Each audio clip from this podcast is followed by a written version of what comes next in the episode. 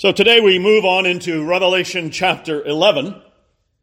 And before going any further, let me remind you that in studying this very challenging, highly figurative, symbolic book that nevertheless is filled with historical accuracy and literal meaning, we have sort of a dual, triple challenge to us. Because on the one hand, we want to understand what God's Word actually says in its context and to follow after the principle that I shared with you several times already, that these words were originally not written to us, but in this case, the book of Revelation is very clear to whom it was originally written to the seven churches that were in Asia, meaning the area roughly modern day Turkey and Greece. And so we need to think first, what did those people understand this? What did John intend for them to understand? And then working through that, we jump ahead to the next thing, which is, okay, what does it mean for us? What do we take away from this? So in this study today, as I've done in some of the other studies, I want to blend a little bit of each of those things together so we understand the original context and meaning to the original audience, but then also discuss some things about well, what does this mean today? Now we're going to be focusing on just the first two verses of chapter 11, and we'll, I think, eventually cover the whole chapter in future sermons. But let me begin by saying that back in 1937, the famous movie producer Walt Disney released his first full, excuse me, full-length film. Many of you may have seen it as children, Snow White and the Seven Dwarfs. Now, the production of that film was a task of monumental proportions. The animation artist at Disney Studios had to draw over a million pictures. This was long before the age of uh, digital imagery and, and computerization. And the final product, each of those a million pictures, flashed across the screen for no more than 124th of a second. And if you sat in the movie theater watching that film and similar ones, it seemed very simple and real. And so the idea when you see this is that you really have no idea of what went on behind the scenes and the making and production of it. In many ways, the events that pass before our lives in the history of this world are like that or similar movies. God puts careful thought and attention into every detail of his creation and the unfolding events of the world. And yet, the events of history pass before us at, I guess, what you call regular speed. We've no idea, generally, how much God's sovereign control has filled every second of the events that have ever happened or ever will happen in this world. Now, in chapter 11, we have one of the most important sections of the book of Revelation. And yet, there are many Bible scholars some of whom disagree about what the overall message of Revelation is. Nevertheless, they all agree that chapter 11 is a difficult one to come to terms with. Now, the chapter divides itself into three sections. The section we cover today, verses 1 and 2, is the measuring of the temple of God.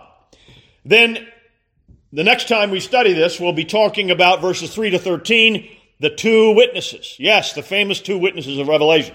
And then verses 14 to 19, at last, the blowing of the seventh trumpet. But let's look at these first two verses in chapter 11. John says, Then I was given a reed, R E E D, like a measuring rod.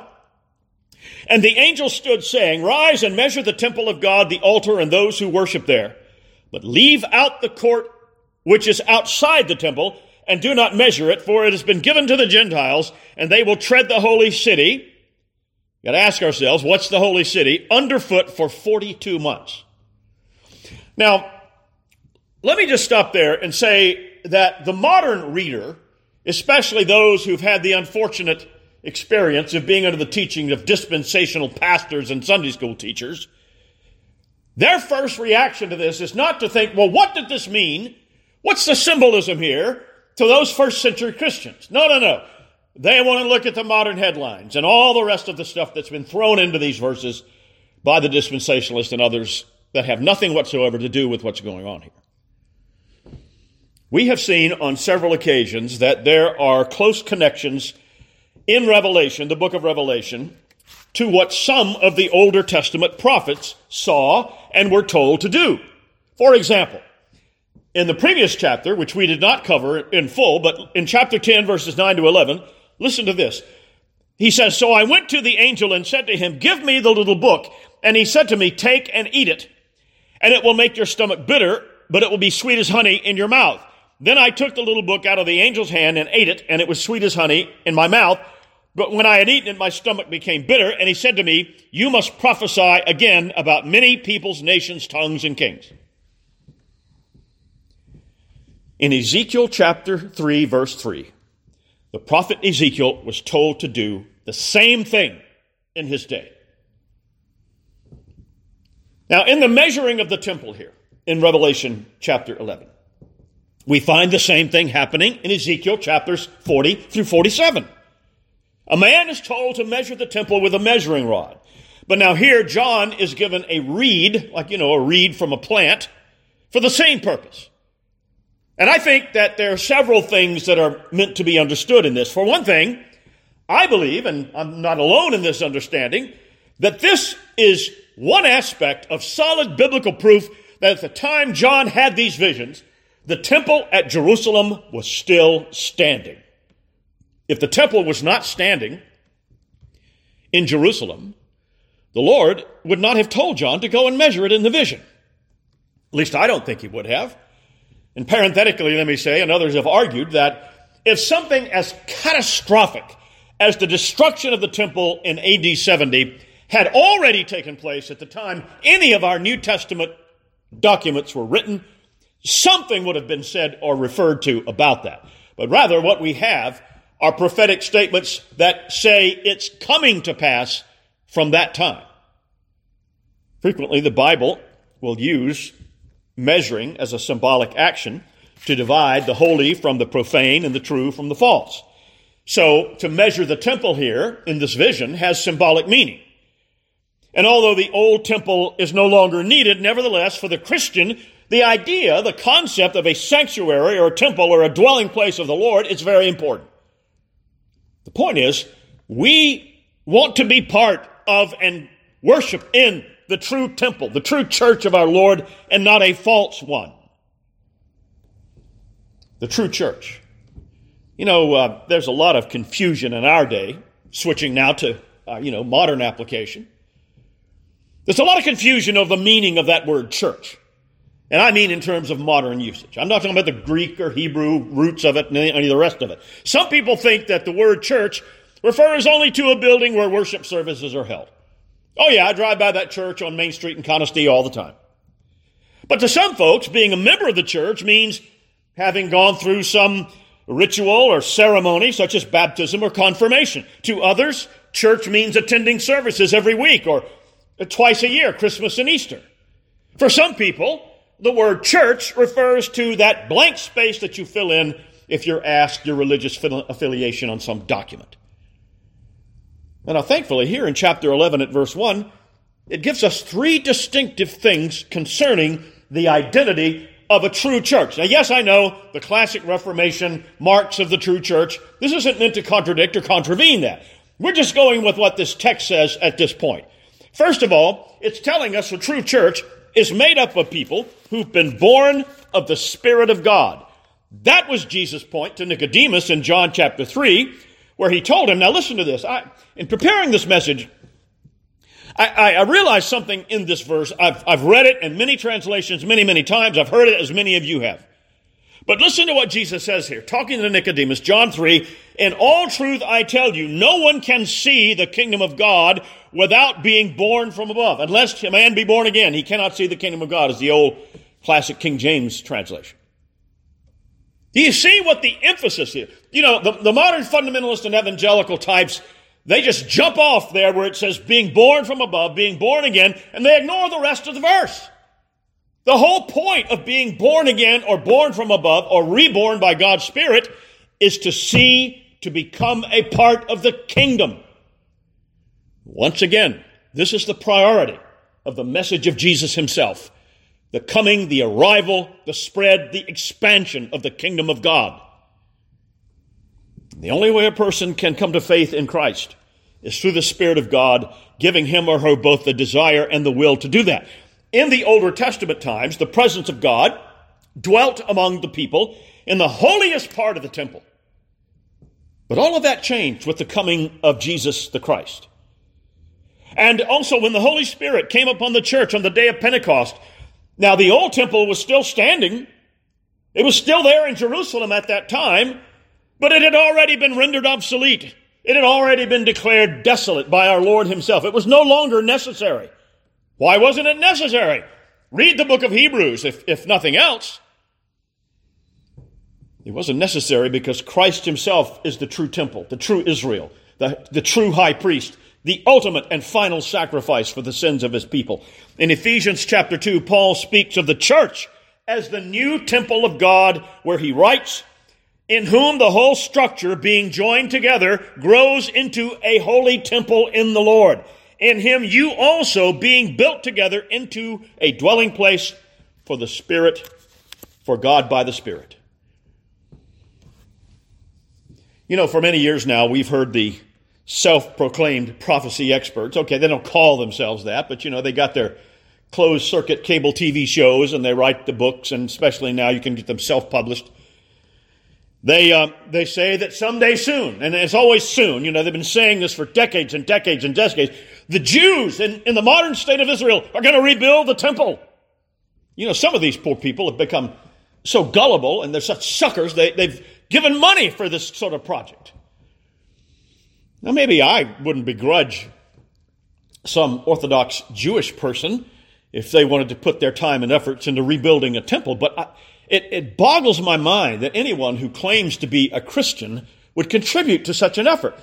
Now, apart from the fact that I don't think that will ever happen, that's just my opinion based on what I understand Scripture to say, but let's just say for a moment that the Jews announced, in, the Israelites, excuse me, the, the Jews and the Israelis announced tomorrow, we're, we're going to rebuild the Temple of Solomon.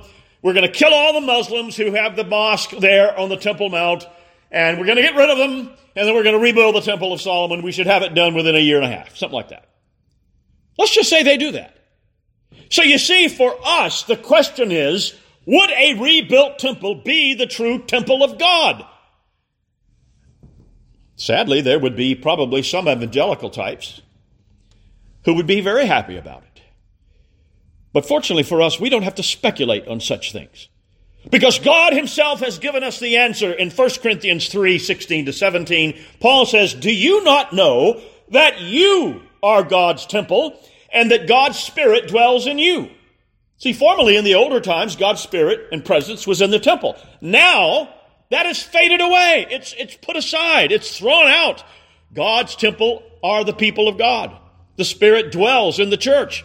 If anyone, verse 17, he says, destroys God's temple, he will, God will destroy him, for God's temple is holy, and you are that temple.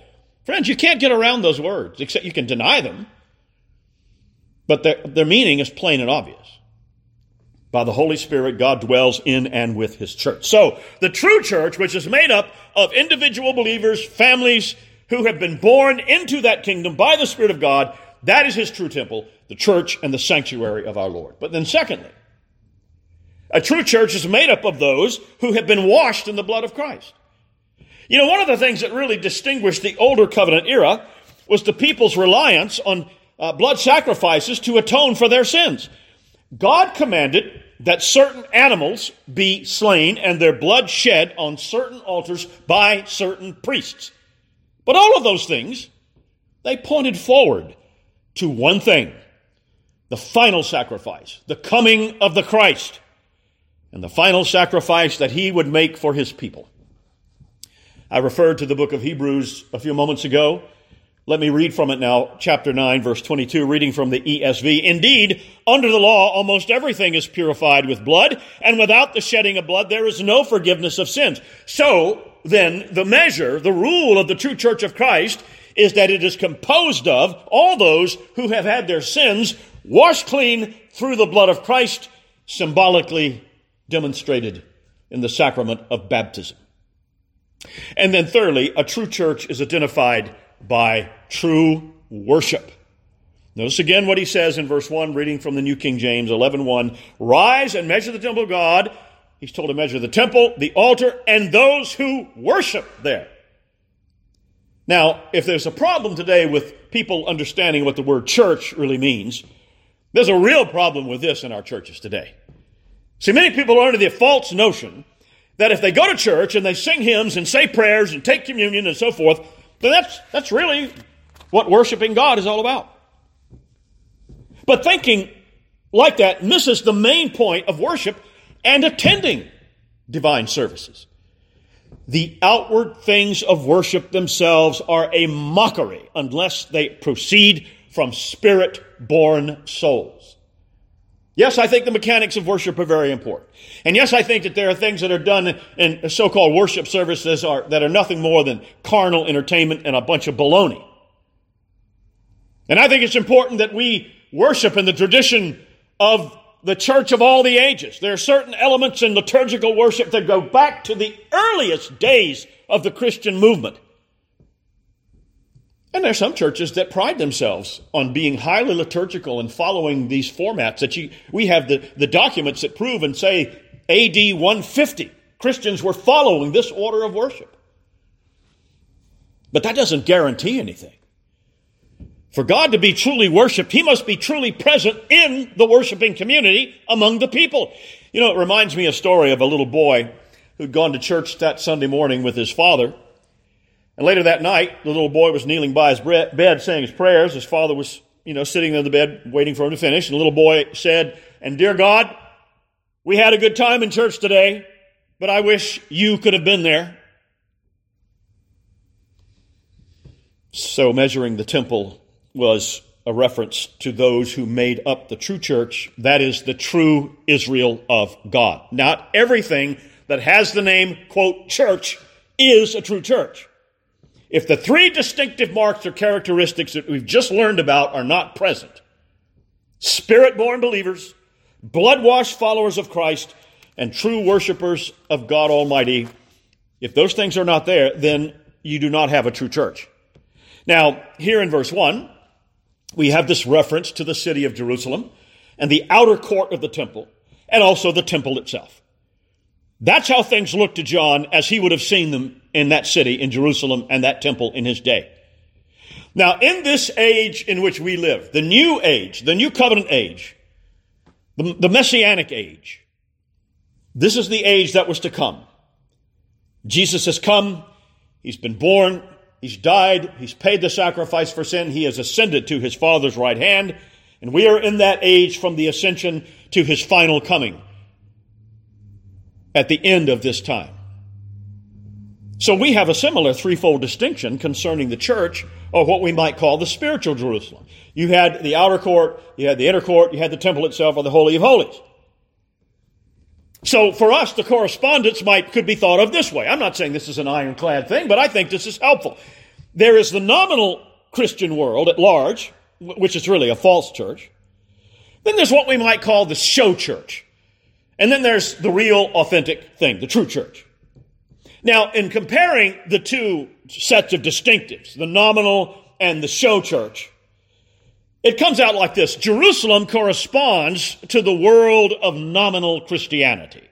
That is, all those who think of themselves as Christians for no other reason than that they have grown up in a home or a neighborhood where people go to some church on some occasion.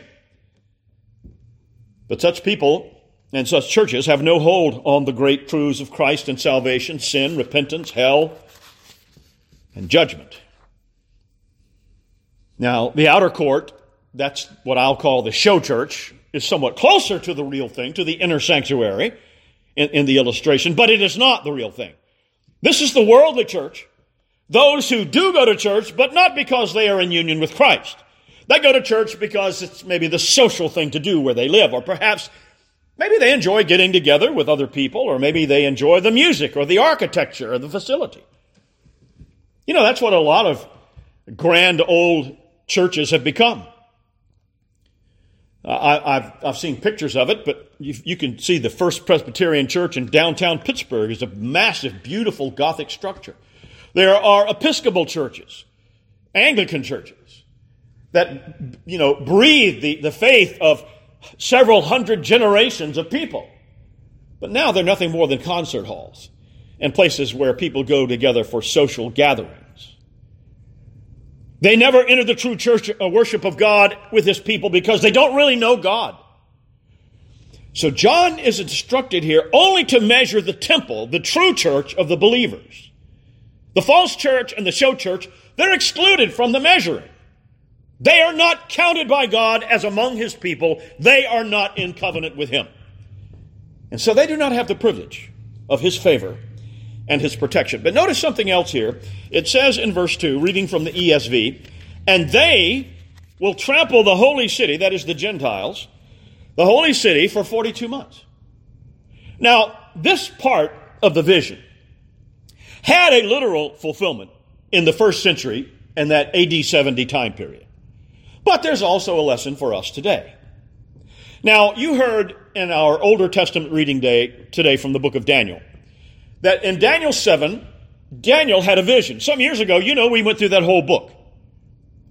And in that vision, he, it was revealed to him things that lay in the immediate future of Old Covenant Israel in that time. And in particular, the Lord revealed to him a time of future judgment against them. And as we heard a few moments ago, here it is again, Daniel 7, verse 25. I'm reading it from the God's Word translation this time.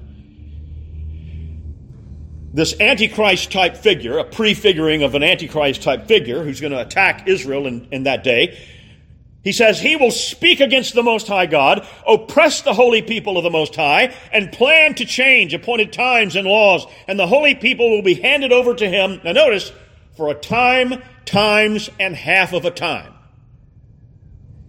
Now, when we studied that passage several years ago, we learned how it was the pagan ruler Antiochus Epiphanes who fulfilled that prophecy. He attacked Jerusalem around 160 BC, and among other blasphemous things, he sacrificed a pig on the holy altar to Yahweh, God. And this strange reference to a time, times, and half a time, well, we learned then, and we still know today, based on the reading, that act actually equals a three and one half year period. That was roughly the amount of time that Antiochus Epiphanes dominated Jerusalem. We know that from the historical records. Three and a half years equals 42 months or 1,260 days. So then, here in Revelation is yet another phrase that recalls a time in which God's wrath was turned upon Jerusalem for their rebellion and sin. And our Lord Jesus Himself spoke of this very thing happening to the Jews and their temple in that time, in the generation of those who lived and saw the life, death, and resurrection and ascension of Jesus. In Luke 21, verse 20, he warned them. He said, When you, meaning you people to whom I'm speaking to right now, when you see Jerusalem surrounded by armies, then you must realize that it will soon be laid desolate. Another translation says, You will know at that time that its destruction has arrived. And then in chapter 21, verse 24 of Luke, he says, For great misery will descend on the land and retribution on this people. And they will fall by the edge of the sword and be led captive to every Gentile country. And Jerusalem will be trampled down by the Gentiles until their time is complete. And lo and behold, as we come to know through the history of the Roman wars against the Jews in Jerusalem, guess how long it lasted? How long the siege lasted? Three and a half years when Vespasian and later his son Titus began their assault on the city. It started in the middle of AD 68, and then three and a half years later, in AD 70, the walls of the city were breached and trampled underfoot. The Lord Jesus warned in Matthew 24 and Luke 21. And now, as he's revealed to John in the book of Revelation, the city of Jerusalem was in for a terrible time of judgment and carnage in that generation. The Gentiles, meaning in this case the Roman legions, would trample it down for 42 months, and that is exactly what happened. But now, as I said earlier, there's more here than simply the history of a remarkable fulfillment and confirmation of prophecy. Let's go back now for a moment to our comparison of the true temple or church with the false temple or the false church. The false church, the show church versus the true church. Those outside the borders of the temple, of the true church, these are the ones who end up being trampled by the Gentiles. Now, in that sense, the Gentiles represent pagan, heathen ideas and worldviews and lifestyles. Those who are not in union with Christ will sooner or later nail their true colors to the masthead of unbelief and they will fly the flag of Satan and not that of Christ. Those who are nominal Christians, such people become victims of every ungodly idea and whim and power. And their lives will be trampled all over by the consequences of their lifestyles. And yes, that includes people who give themselves over to debauched sexuality, uh, riotous living, drug abuse, alcoholism, and all of these other things. But don't you dare think that that's, that's the limit of it.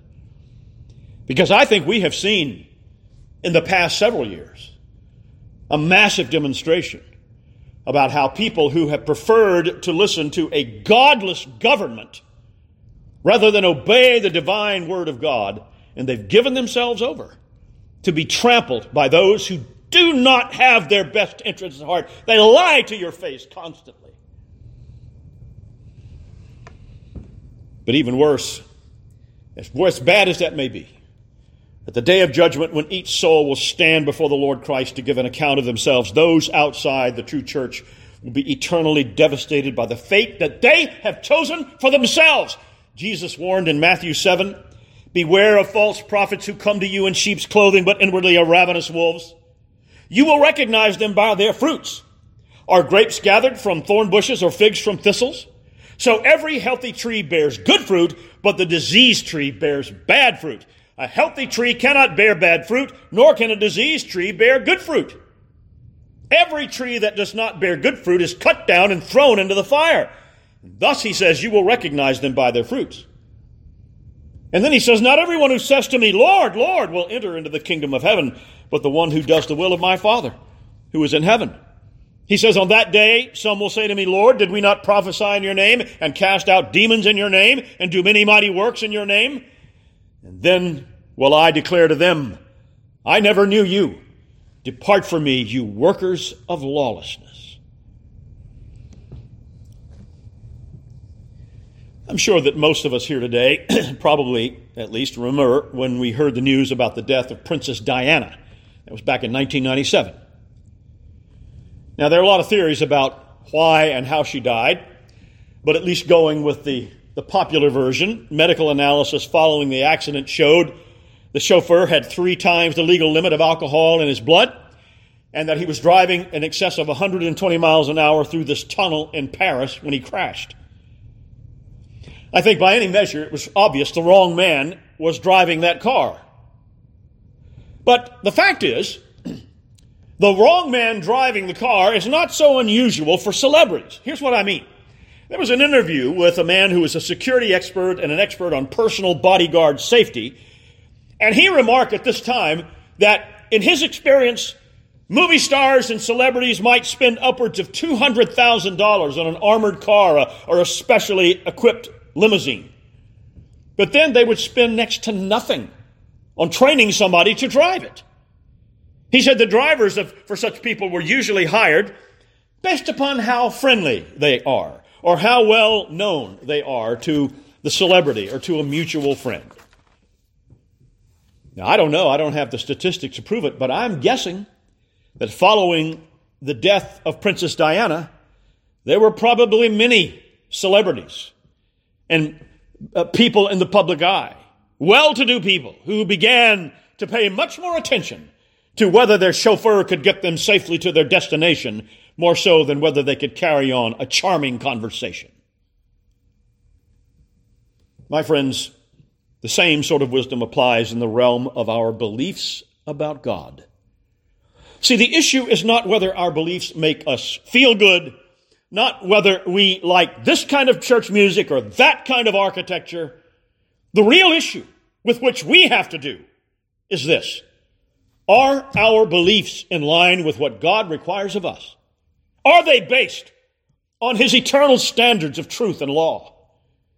Are they able to bring us fully into Christ's kingdom? And do we act in obedience to what we say we believe? May God, by his grace, empower us to do so. Let us pray.